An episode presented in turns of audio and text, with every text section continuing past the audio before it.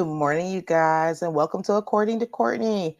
Here on According to Courtney, we go over all subjects such as Black maternal health, mental health, filling your cup, sex, and everything in between. I'm Courtney West. I'm a full spectrum doula. I am a full um, a pediatric nurse, and I what I love to do is have conversations about subjects that are really meaningful to my heart, that I and things that I've learned from being a doula and a birth worker as a nurse, and have conversations that a lot of times we just don't get a chance to have in the Black community, and having a safe space to do it, so that you go ahead, you bring your cup, and bring something with your tea, your coffee, or something stronger, and you get to you know learn and get some new knowledge today.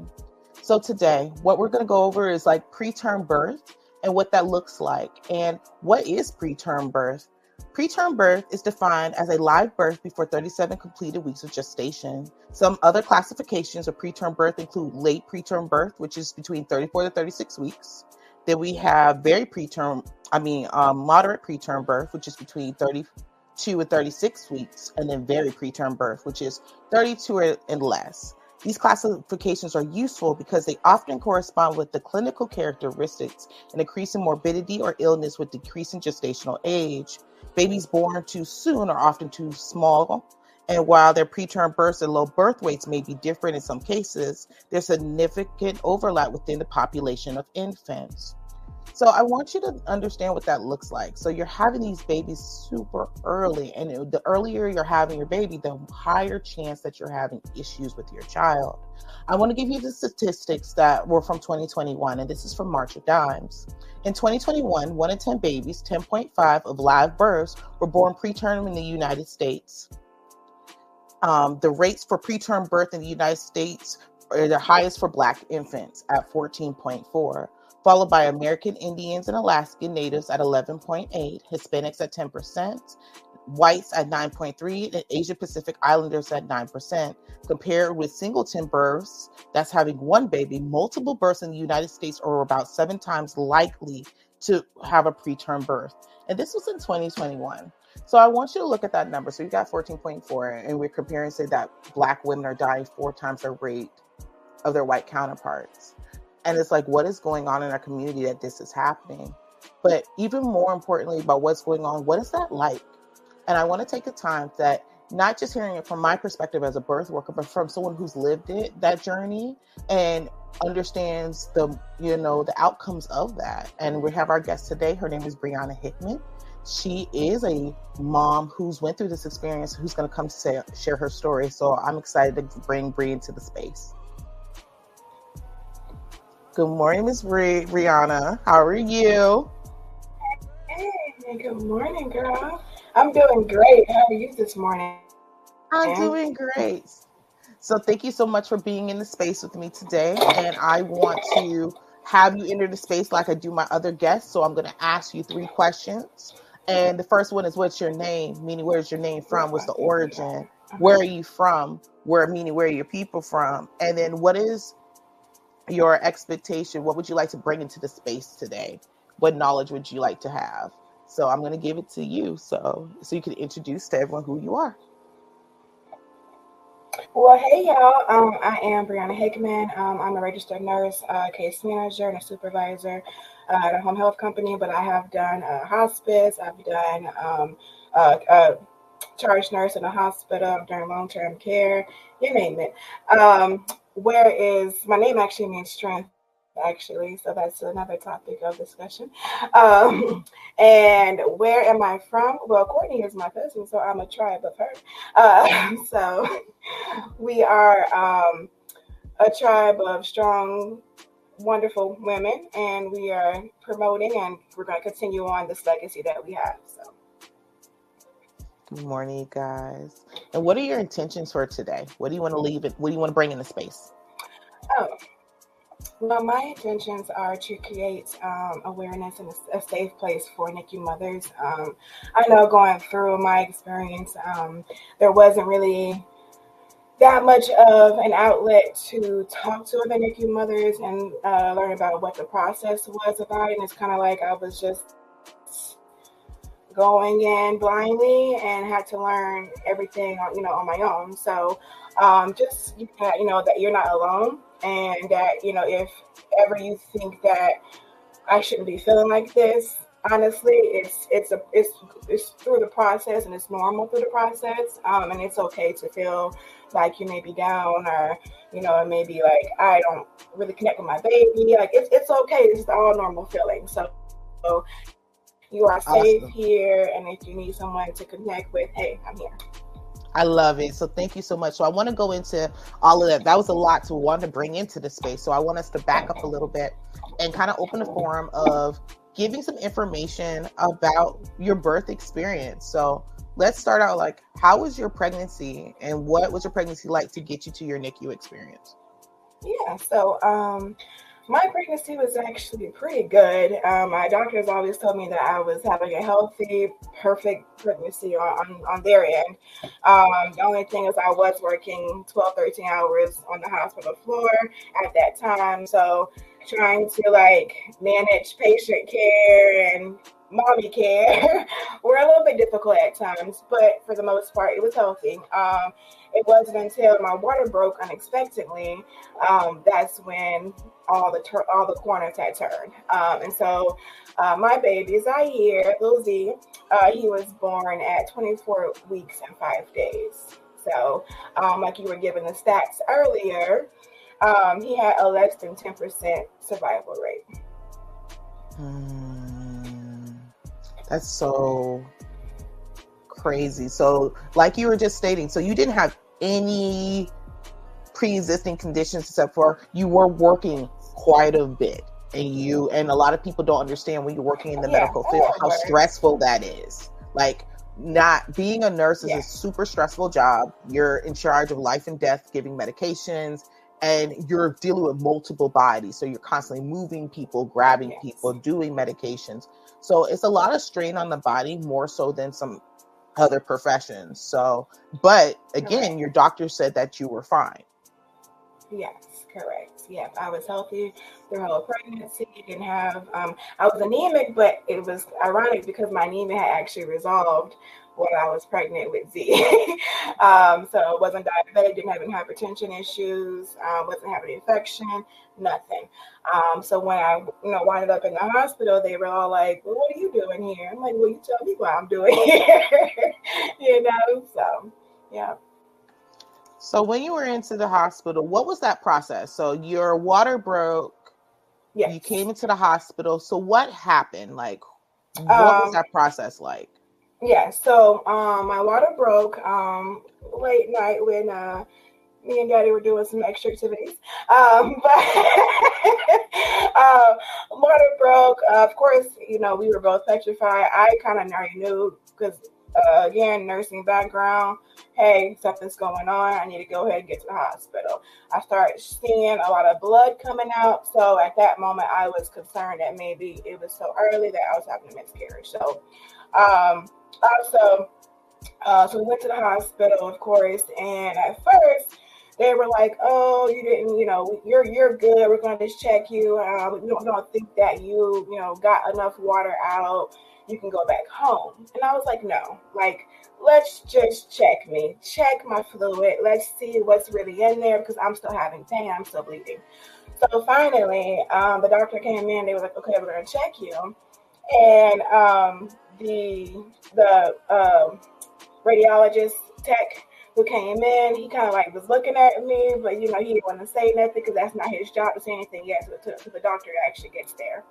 So then the doctor comes in and uh, she's like, "Okay, sit down." um, she was like, "You know, you're having dry labor right now. All your fluid is gone." And she was like, "Because you're so early." um, we have to, you know, you have to stay here for at least nine weeks until it's time for the baby to come. So, of course, me being a busybody and wanting, you know, I'm a nurse and I like to do everything all at once and stuff. I'm like, oh hell no.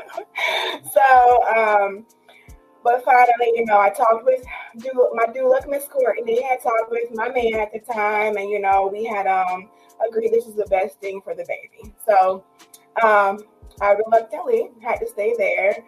And um, throughout that process, they had to, you know, go through a thorough examination about me and the baby. Um, they had to give me what's called surfactant uh, which is a medication to help the baby's lungs develop. Because at that time, um, before I think it's uh, 32 weeks or something like that, the lungs aren't fully de- developed. Mm-hmm. So you have to give you medication. They have to give you um, the antibiotic that is the shots in your booty um, to prevent any infections as well. If you do have labor during that time, to prevent anything coming from, from the birth canal to get to the baby. Mm. So, oh, go ahead. So your surfactant levels are fully developed at 37 weeks. So you're still having, yeah, there you go. uh, you know, you're still it's and you're and people have to. I want you to repeat again. How many weeks Zaire was born? 24 weeks and five days. So um, when I, that is extremely preterm, preterm, preterm yes. baby. So, yeah. You know, at that age, the baby can't withstand doing anything mm-hmm. by themselves. So this is a really big deal. When you were in the hospital, because now let's, you know, back up, you know, you're in the hospital, you know, you talked with your with your family, you talked with your your group about, you know, what was best for you and your baby. What was going through your mind at that time? Um, honestly, panic because I, as the medical background, I kind of knew that you either go two ways. Either, you know, everything would go good. I stay in the hospital for nine weeks. I also was thinking about work, um, you know, paying my bills. um, and then also I thought about, am I going to lose my baby? You know, it's like, um, I just got to see my bump start showing and start to feel him kicking and um, going through that, you know, that that new kind of motherlyhood phase.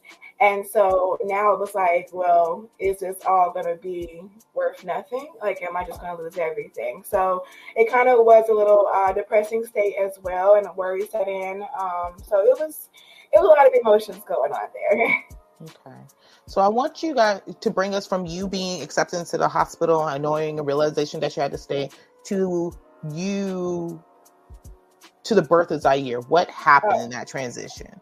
So um, the first couple days, everything was fine. They just did, a, did their daily checks up, checkups on me, giving you know, my medication to keep me stable, um, giving fluids because they needed to give me a lot of fluids at that time, and um, I can't sit still. so, of course, I'm, you know, walking around the hotel, I mean, the hospital, I'm walking around the hallway, talking to nurses. I'm asking them to give, give me some work so I can do something because I'm going crazy throughout my, out my mind. And um, the third, the third or fourth day, third, third day, um, that's when I started having contractions. And at first, I thought they were Braxton Hicks, which are like false contractions, which you feel them in your back, you feel them in your, you know, your abdomen, and it's just like I thought they were gonna just be going away. But it was a couple of hours had passed by, and the nurse was like, "Hey, um, are you sure you're okay?" And I'm like, "You know what? I don't know." So I was like, "Can you just put me on a monitor so we can see?" Um, and as soon as she put me on the monitor, I saw what are called decelerations on the monitor. So in nursing school, uh, you have accelerations and variations, and you have decelerations. And when you see decelerations, that means that there is not enough oxygen getting to the baby. So when I saw that, I already started instantly crying, and I already knew. I'm like, she was like, "We have to call a doctor," and I said, "I know." And so um, she checked me, um, and then when she checked me, she said I can see the cord and I see a foot. And so at that moment, I knew, you know, it's it's it's go time. So she uh, called on the phone. She was like, "We have emergency C-section. We gotta get her. We gotta get her now. We gotta get her now."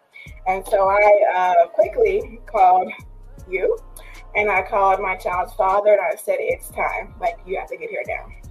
And so as I'm hysterically crying on top of that, but um, yeah, so I went in there. Um, I was put to sleep like quickly. Um, they splashed me with some iodine to prevent infection. And um, as when I woke up, the baby was gone and it was the family surrounding me. Um, and I was, you know, wondering where, where, where my baby was. right. It was it was so wild because you know when you called me about there's Zaire. you know, about him. You know, you were calling me like, hey, I'm having contractions.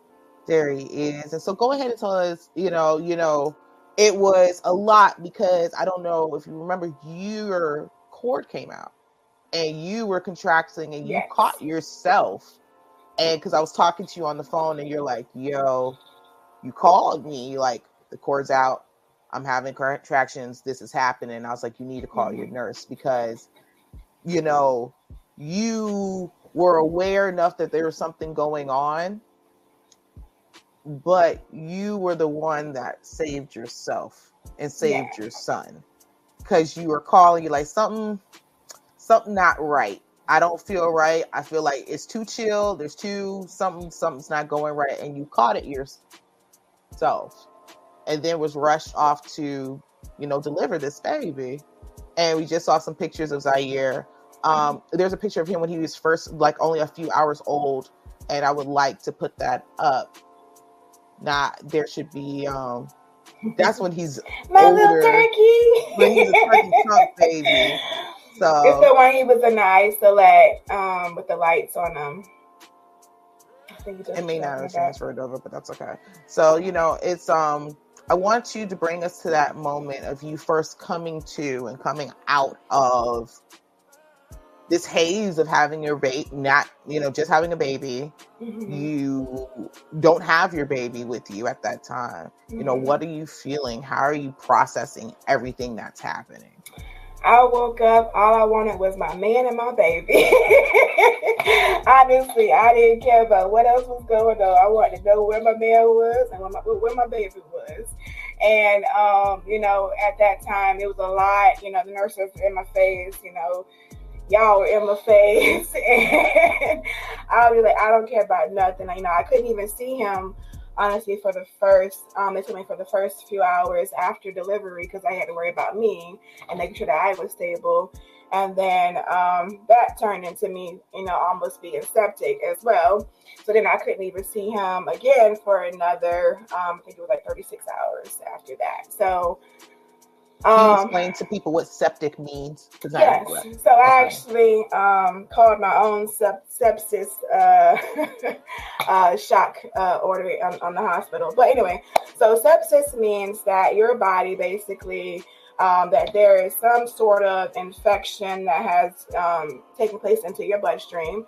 So more than likely, when they cutting me open, it was a it was a fast pace. Everything was going on. So they had to, like I said, do an iodine wash. And sometimes that doesn't really get all of the bacteria out of your body. So that um, stress can cause it as well. Um, trauma in the body can also cause it. So I had all three things going on, and um, you notice it by either your heart rate can either go really low or really high. Mine was skyrocketed like 110, 120s. Um, your blood pressure can be affected. Um, your lactic acid is above two, which um, that's a, a, marker for like your heart and stuff. Um, also, your respirations, your breathing can can uh, be start hyperventilating as well. Um, so I kind of already knew myself was going in there. I started shaking. I had the sweats, the tremors, um, the the cool, the coolness. So I called my nurse and I was like, "Hey, you need to call a sepsis um, call a code on me." And at that time, you know, it's labor delivery, and I, I don't think most labor delivery nurses are were aware of what a sepsis code was because they're not you know, that's not what their normally day to day thing is. so um, she's like, well, what, what is that? And I was like, I was like breaking it down to her, and I'm like, hey, I'm having this, I'm having that, I'm having that. I need these labs drawn. Like, call the sepsis code now. And so um, the sepsis code came in there, and they was like, well, why are we here? And I kind of had to explain to them, well, isn't this, you know, the the the significance of what a sepsis is. And she was like, Oh, yeah. I was like, Please, can you just check my, my lactic acid? And it was above two. And she was like, Oh, well, good thing that you called. So I want to take time to just process what you just said. Okay. Yes. So now this is the second time you've saved your own life. You're on a maternal, you're on a birth floor. Yes. And here's the deal because we're about to talk about transparency right now. It is our job as nurses, and especially in that space doing postpartum, to look for those things.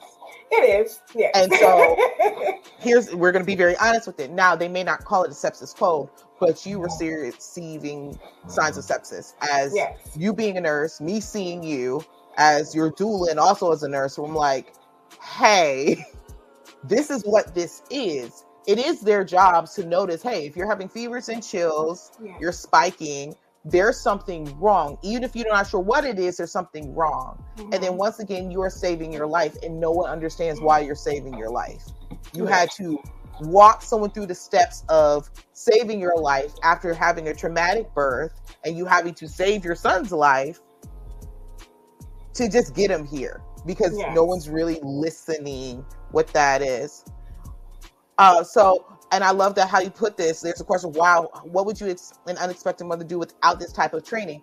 A lot of times, what happens is that we have those maternal mortality rates or those infant mortality rates. That's exactly what happens. The mother dies and the baby dies, and then it's just written in a report that oh they were sick and or their body just couldn't handle it, and that's it.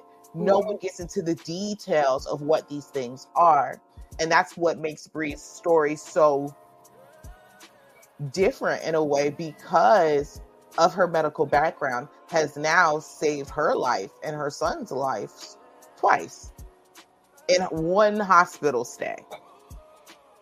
So, and it was very difficult as a doula and as a medical professional to be having these conversations and showing up like, hey, we're seeing this. And they're like, oh, okay.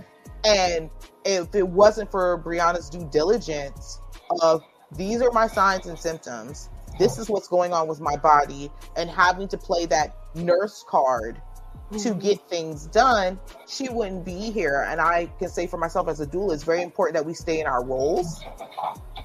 But the things with advocating for black and brown people, sometimes when you have that extra education, it's like, hey, wait a minute. I'm not telling you what to do, but I need you to listen to what is going on here. Listen to the client, listen All to right. the patient. she is telling you X, Y, Z. You're not, you're not, you don't see anything wrong with this, and you're having to remember to stay in role because I had to move in the role as her doula, mm. not as her best friend, not as her cousin, not as anything more than her advocate and to say those spots and still emotionally be inside of I can't cry right now. I can't I can be here and hold space for her and advocate for her, but I can't have that emotional piece to this right now because that's not going to help that situation. Mm-hmm. And the difficulties that comes with that. So you've had this this big trauma, you're now better and you're able to see your son. Mm-hmm. What is that? What was that process like between him being 24 weeks until you see that you got to see the picture of that little fat turkey baby? What was that process to get there? Whoa. Yes. um, so that's the day he actually came home. So he was actually in the, from birth to home five months um, like four months, 28 days, but I said to say five months. Um, so he was actually initially, um, he had to be intubated, um, which that means that he had to be on a ventilator and tubes all down his nose and throat. Um, he had to have PICC lines, which are long IVs they put in the baby's little arms. Um, he had to be, it's called thermo, regulation. So he had to be in an Isolette with uh, bright UV lights on him to uh, so that he can regulate his temperature. At that time, he was so early on that um, if he was out in the regular air, he would have got too cold and he would he could pass away through that as well too.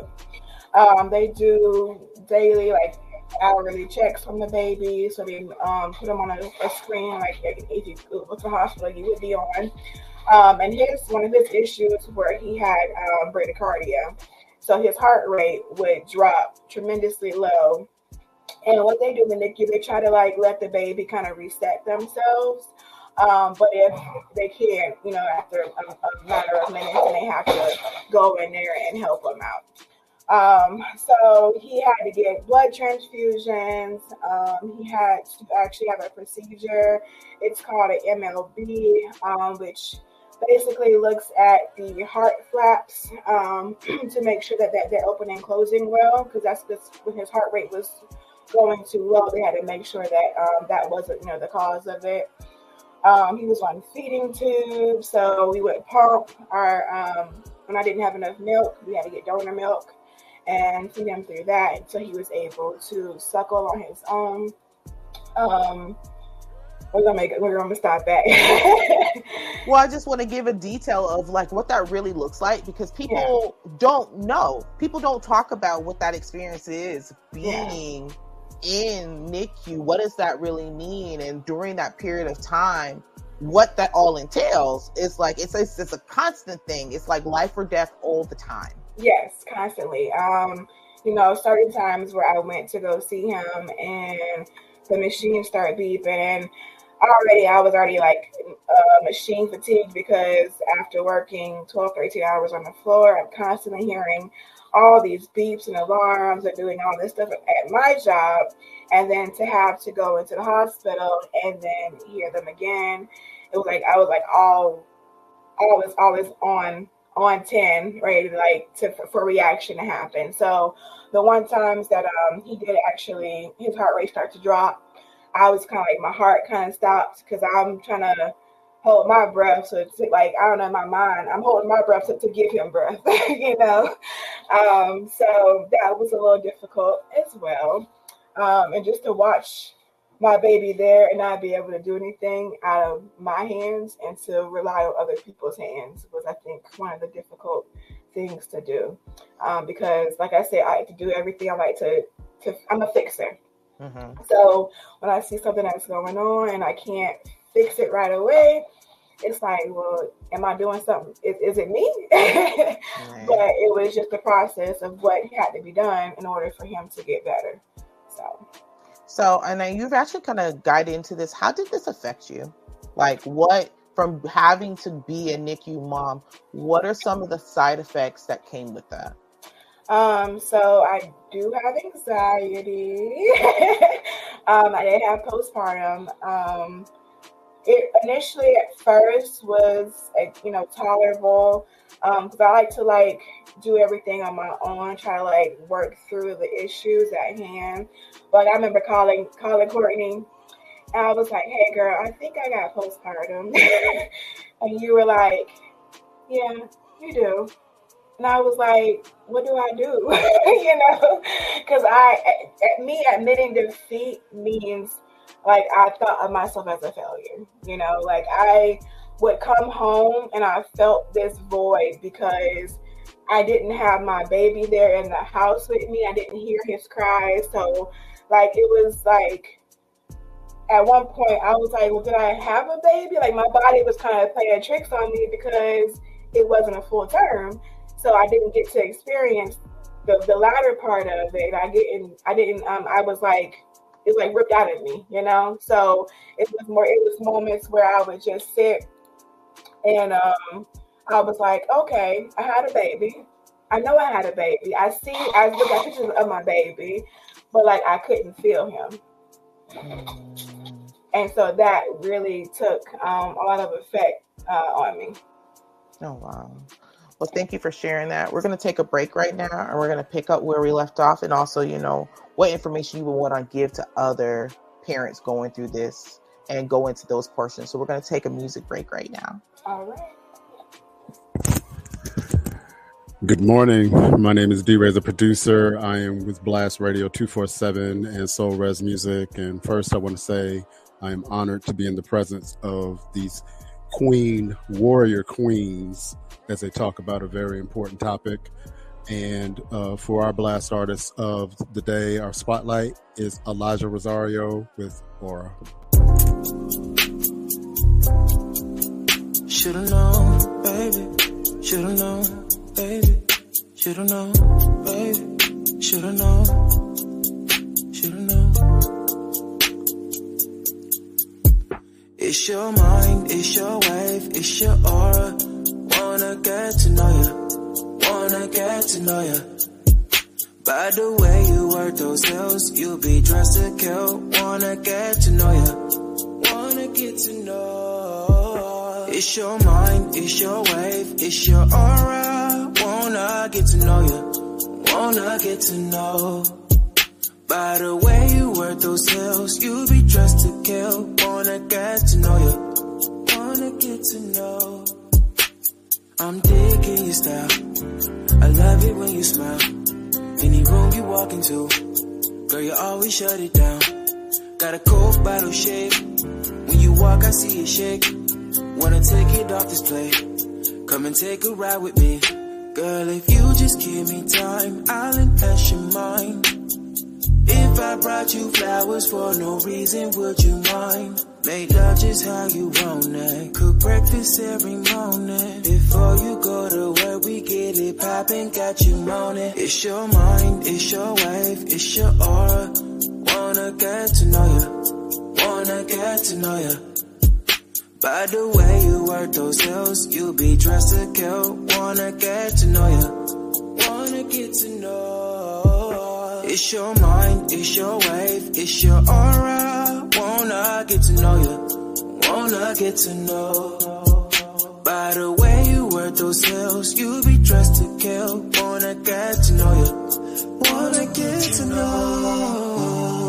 I need you in my life. Cause the way you make me feel, butterflies. I said I want you as my own, please let it be known I'm chasing you. Cause I'll follow you through heaven and hell just to be close to you. It's all I wanna do. Cause you know it's your mind, it's your wave, it's your aura. Wanna get to know you, wanna get to know you. By the way you work those hills, you be dressed to kill. Wanna get to know you, wanna get to know you. Yo, yo. It's your mind, it's your wave, it's your aura. Wanna get to know you, wanna get to know. By the way you work those hills, you be dressed to kill. Wanna get to know you, cause it's your, cause it's your. It's your mind, it's your wave, it's your aura. Wanna get to know you, wanna get to know you. By the way you work those hills, you be dressed to kill. Wanna get to know ya, wanna get to know. It's your mind, it's your wave, it's your aura. Wanna get to know ya, wanna get to know. By the way you work those hills, you be dressed to kill. Wanna get to know ya, wanna get to know.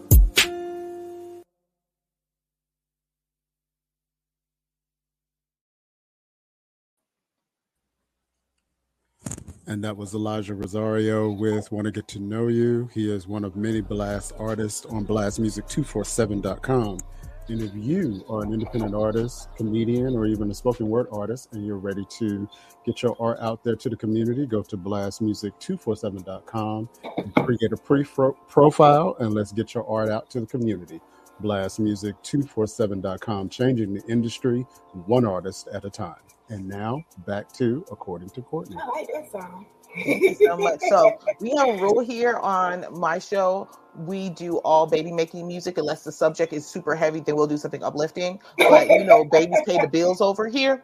So you mm-hmm. know, these come, come, come. We do it And all if you here. having a baby, book with my cousin. There you go. You know, three gems birth services. We all here trying to make this money and one baby at a mm-hmm. time. So back to this subject, and it's a very heavy topic about you know how having a preterm birth really affects the health of the mom. So I want to kind of recap with you guys this week We're just getting back in that you know you had a preterm baby at 24 weeks. Oh my goodness, Yes. super tiny baby, and then having to have a five month stay in the hospital.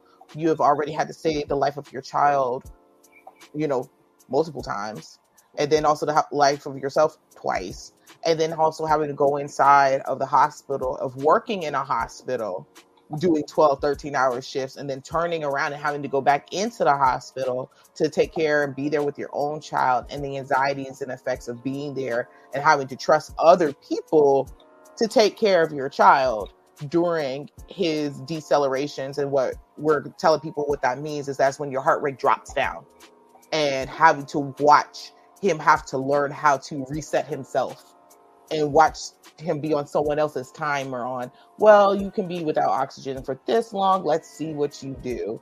And then okay now we're going to help you. And the determination factors that come with that. And you know in your stay how do you feel the care that zaire got from his nurses? Um, actually, had, he had uh, one nighttime nurse. Uh, I think her name was Amanda she was amazing. She was very thorough. She kept us updated. Um, she she like I would bring little clothes that you could see for him, and she would make him look cute and dress him up. She would you know tell me if there was a problem right away. Like I loved her. Um, I did have to fire a couple of them because mm-hmm. uh, they just weren't doing what I needed them to do. um, as far as like, you know, I would I would go in there and they would uh like crack the door open and like, oh, you good? And I'm just like, can you come in the room? Like, can we have a conversation? Can we talk about what's going on with my baby first before you just shut me off and keep going? Um, so uh, that was that. Uh, a couple other times, you know, the doctors wanted, you know, we had a, a couple back and forth, but for the most part, it was good. Um, I just for uh, people that don't know, it's called NEC, which is a necrotizing inter- enterocolitis. So that was one of the, my biggest uh, risks for him as well because our family already has um, kind of dairy. Um, we're kind of dairy. Uh, what's the word? We have allergies yeah, to dairy. Dairy, so. dairy. We don't digest dairy well in our family, yes. and that's actually not uncommon with black and brown people. So a lot Correct. of times when they're giving formulas and things to fix our children, Correct. they're giving them things that are very loaded in dairy, Correct. not by mistake. And therefore, it actually causes other issues in our mm-hmm. systems, especially when babies are that young. They can't Correct. process dairy like that. And yeah, in our so, family, even more so, we do not process dairy like correct. that. Yeah, so that was one of the things I was watching out with the doctors as well too, because they were giving him, you know, a mix of breast milk and formula, and I was just kind of really concerned about, you know, I didn't want him to develop that because that would equal a longer stay in the hospital. Who got time for that? So um, yeah, but uh, yeah, Zaire came out a pound, one pound, fourteen ounces, um, and it was up and down battle, but I'm glad that we did have the nurses that we did and the care that we did have, and I was able to have a rapport with those people because um, I knew that even when I, I wasn't there at those times, that he was taken care of. So. Beautiful. It's so good to hear that. I would like you to, you know, give advice to people who are trying to support or how to support a family of a NICU of a preterm baby. What does that support really need to look like? Um, so everyone sees me like this strong person, whatever, you know, and they're like, "Oh, you're strong. You can, you, got this," you know. And it's like, but I needed people to actually be there.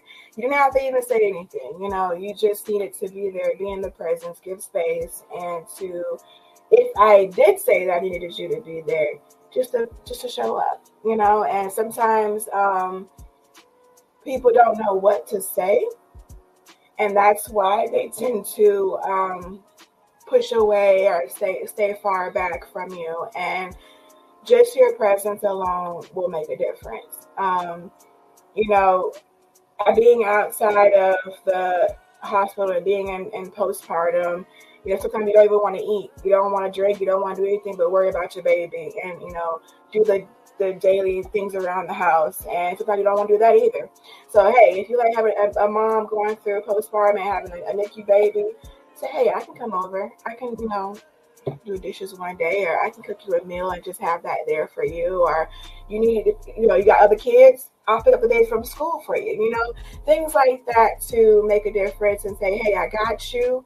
You know, go ahead and go through your processing yourself so that you can be prepared for not only you but for this baby that you have to get ready to come home to. Um, and that coming home transition is no joke. Um, because you know hospital they have on a very you know strict every hour a couple of hours you know uh, programming. So when you get home it's like you have to kind of come down to what your daily programming is as well too. And you may have a lot of sleepless nights uh, a lot of stressors at home with you and your partner um, and and that can be a lot too. So being there for those people, you know, doing those little small tasks. Um, there's also if you know people like apps and stuff. There's a it's called Peekaboo ICU, and it kind of helps you um, do like the weekly reports of where your baby should be, and it kind of like you can input little details about like your NICU team. Um, and like what's going on and track the pro- process, the progress of, of your child as well too. That's awesome. So, as a NICU mother yourself, what is something you would tell other NICU families? Um, it's okay. You know, um, I know that I had moments where I would just cry in the shower just because that was my alone time to process everything. And you know, it's okay to scream, it's okay to yell, it's okay to cuss, do, what you have to do in order to process everything because it's not nothing, you know, simple. This is a difficult task. This is you, this is your child that you have to watch fight every single day, and it's out of your hands. So, um, learn to meditate, learn grounding.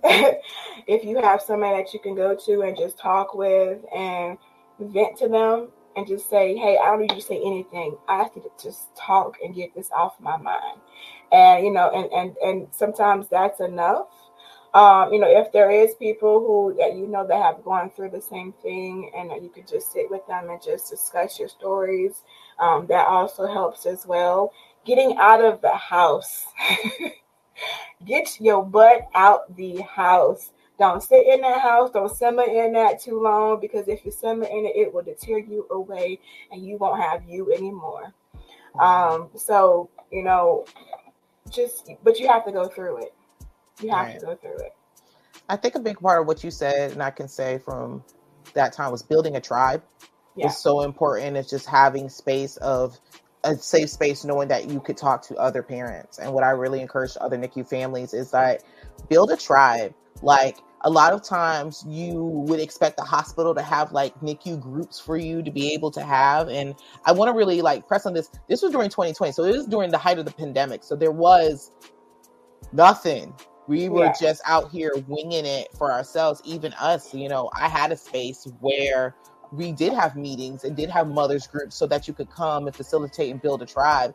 And all of that had to stop because the pandemic had shut life down. Mm-hmm. So now that we are outside again, it is important that you're having these safe spaces to have tribe, have communications. If you don't have a NICU group, build one so that you mm-hmm. can have people who are like you having these conversations because it's hard to have conversations like this with people who've never experienced what it's like to be a NICU parent. It's hard if you haven't been in that situation. I know for myself as a pediatric nurse, I got into this work as doula from dealing NICU. Um, I would do NICU transfers. So when the families were transferring home, I would go into the NICU and help them pack up their babies and transfer them home and get them acclimated into that adjustion period and what that's like and the severe postpartum that comes with it, the anxiety that comes with it, because now there is no buttons, there is no alarms, but you hear the alarms, or sometimes we're bringing the alarm with you. And, you know, the parents just to be so disturbed and mm-hmm. so traumatized that they don't know what to do and learning how to now it's on you to save your child to make it work to figure this out and you know in some cases you do have the transition of having to have nursing in home. I know for zaire they have mentioned that and it's very blessed that as a family that we do this. I am a peds nurse. I was like i'll quit my client. Oh he can come home. We, we will make this work. We are overly equipped to take on a pediatric child but that is not the case for most people. They don't have that built-in community of this is what we do when we will figure it out. Mm-hmm. But um you know i want people to know you know it feels like a lonely road but it doesn't have to be. Um, mental health is real. Like maternal morbidity is real. Like having depression from this and anxiety from this is real and to give yourself grace and to give yes. yourself space with that and you know having someone support you so let me ask you know it's one of them things not as your cousin but as do you feel having a doula was helpful during your yes. pregnancy and going through this Yes, um, I feel like uh, there were other stressors at that time um, as far as family dysfunction. Um, and so then we had, you know, our grandmother was sick at that time as well too. So it was like so many stressors. And then, like you said, we were getting ready to get into the. We were. This was the end of 19, going into 2020. So this was the the, the start of the pandemic. So. Mm-hmm. um and then having, like I said, work in the hospital with the start of the pandemic as well, and being so afraid to bring something back to my baby. so yes, I do feel like you know having you uh, was helpful because, like I said, I would just call you, but hey, girl, just just talk, just listen right quick, and just let me just tell you what's going on. And then you know, yes, I did have the medical background, but sometimes you just need um, a listening ear, that support system to say, hey, I got you. It's okay. I'm glad. And I, I feel like I always like really, really press for everyone to have a doula of some sort. You know, look into your community. If you have a healthy start program that offers free doulas, take it. Look into your computer in your communities to see that it doesn't mean if it's student doulas, that's what it is. But look into your doulas, especially, you know, as black and brown people, you know, this is this is the real these are our numbers. This is what is happening this, and this is happening at an astronomical rate. We're having the preterm babies, we're having these things, but you know, making having support has been proven to make a difference in this. And mm-hmm. even though, and in some cases, are like breeze, everything was perfect, everything was good, and things still happen. But having someone to be in those spaces and and be in those spots make a difference. You know, family dysfunctions are real in any pregnancy you know, sickness is real through any pregnancy. Those things happen. And so as a doula, you're there to, you know, kind of play defense, offense in those situations and like, okay, all those are things are happening, but we're having a baby. And mm-hmm. to keep the focus on this is the task at hand. This is what's going on. Um, is it harder? Absolutely. But it's about having to separate the three or four different things and just hold space for the person and not have to, you know, worry about your own things. And I even employ that to people who are doing doula work for your own family members.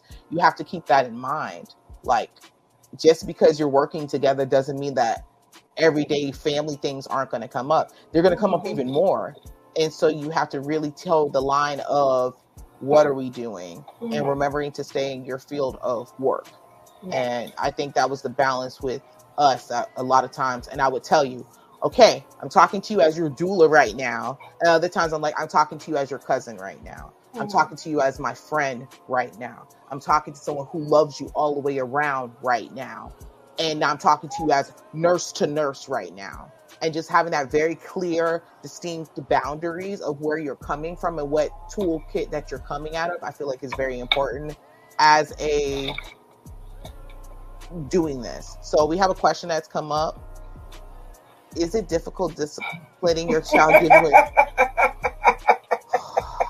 okay, so we need to talk about who Zaire is now. Okay, so let us give us an update of who Zaire is now before I answer this question, because this is like a double entendre get you in trouble question. So Zaire now, my little Leo, right? He is four. He yes. is healthy. He is feisty. Yes. He can read. He runs. He is tall. He is strong. And his vernacular is something killer. Okay? Yes. When I say yes. you look at him, you would never know he was a NICU baby. You would never know. You would never mm-hmm. know. He is something so special. You know, I'm gushing from auntie perspective because he is everybody knows Zaire is my baby. We share this child together. I was like, okay, I'm your auntie, grandma, sister, cousin, friend, all the things, and this is my baby. So he knows he's TT's everything, everything, everything. So against I all odds.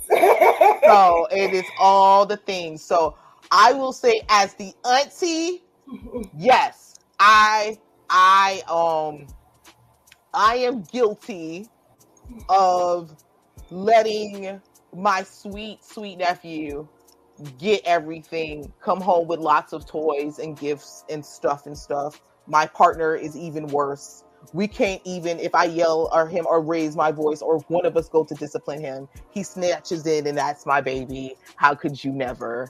So in this household, yes, it, it is it's it's it's it's a problem and i know it's a problem it's it's a problem so Yeah. i will let his mother answer that from her perspective because i know over there it's a little different nah, um, that's my sunshine, you know, my light, my moon, my stars.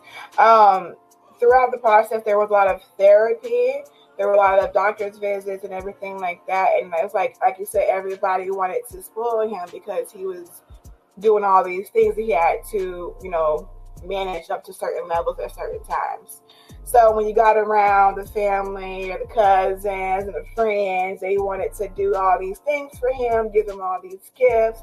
And yes, mommy spoiled him as well too.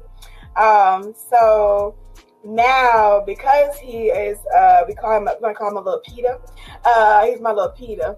Um he uh thinks that he can do whatever whenever and so we kind of have to let him know that you know not in this whole household you cannot do whatever whenever you know you, you can have you know a little a bit of assertiveness but we gotta do it respectfully so um that is the uh challenge that we have sometimes but he is a sweetheart because he'll flip it and he'll be like, I love you. You make me so happy, mommy. And then he'll come and give you like a big old hug and a little, a little tart.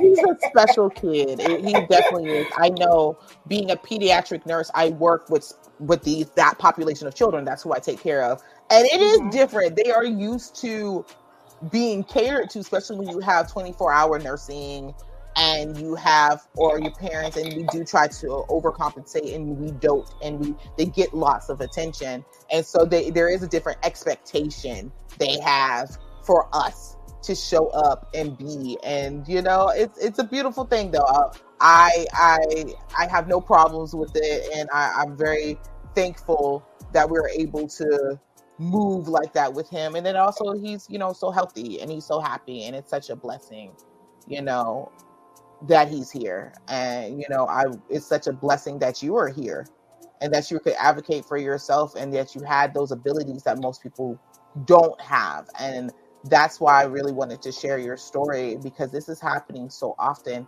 because people wonder you know where does black mortality happen? How does this happen? This is how it happens. Yes. this would be a different story if you didn't have the education that you had that you didn't have support that you had that you didn't know what you knew Mhm. your story would be like so many other stories and it just gets swept under the rug.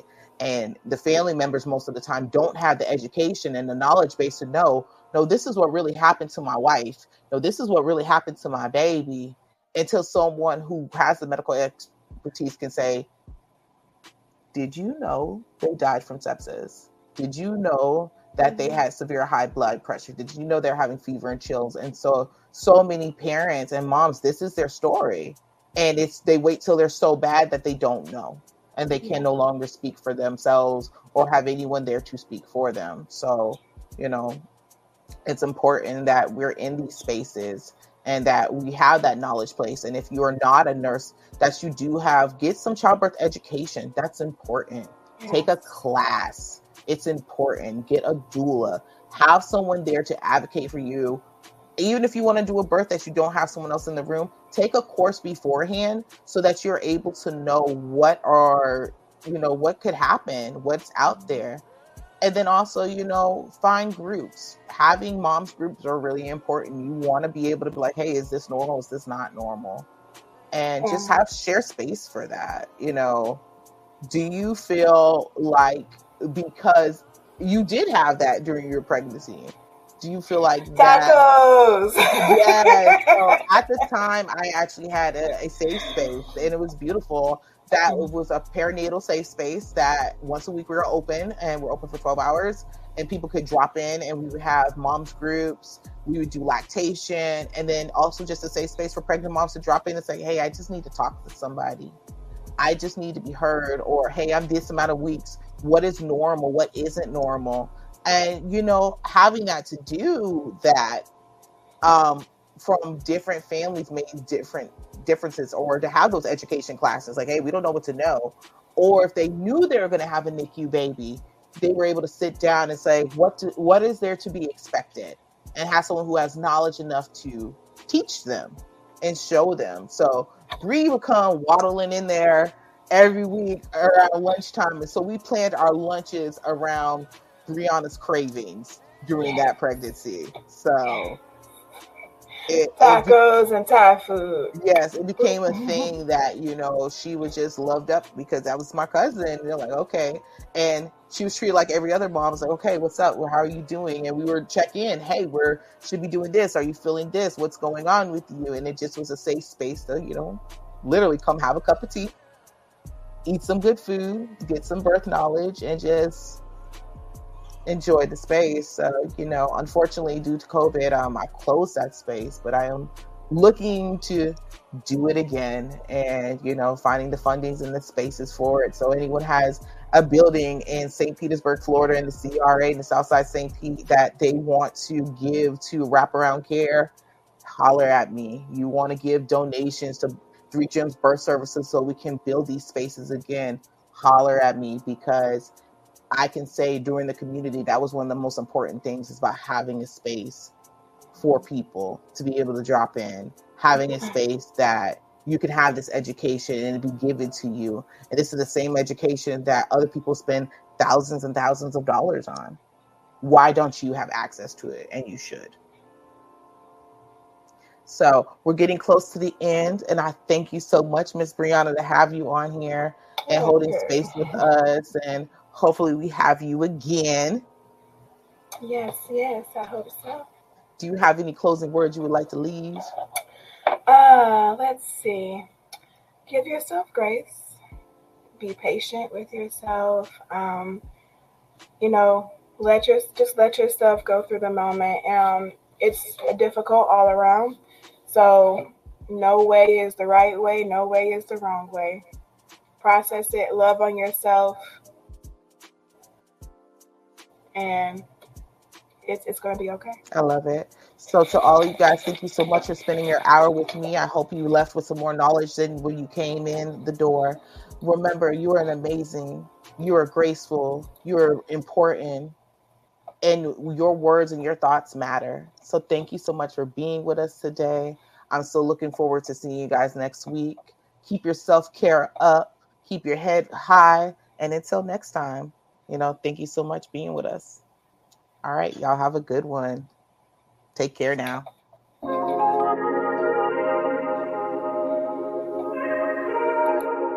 phone on mute the whole time. Oh, was I on mute?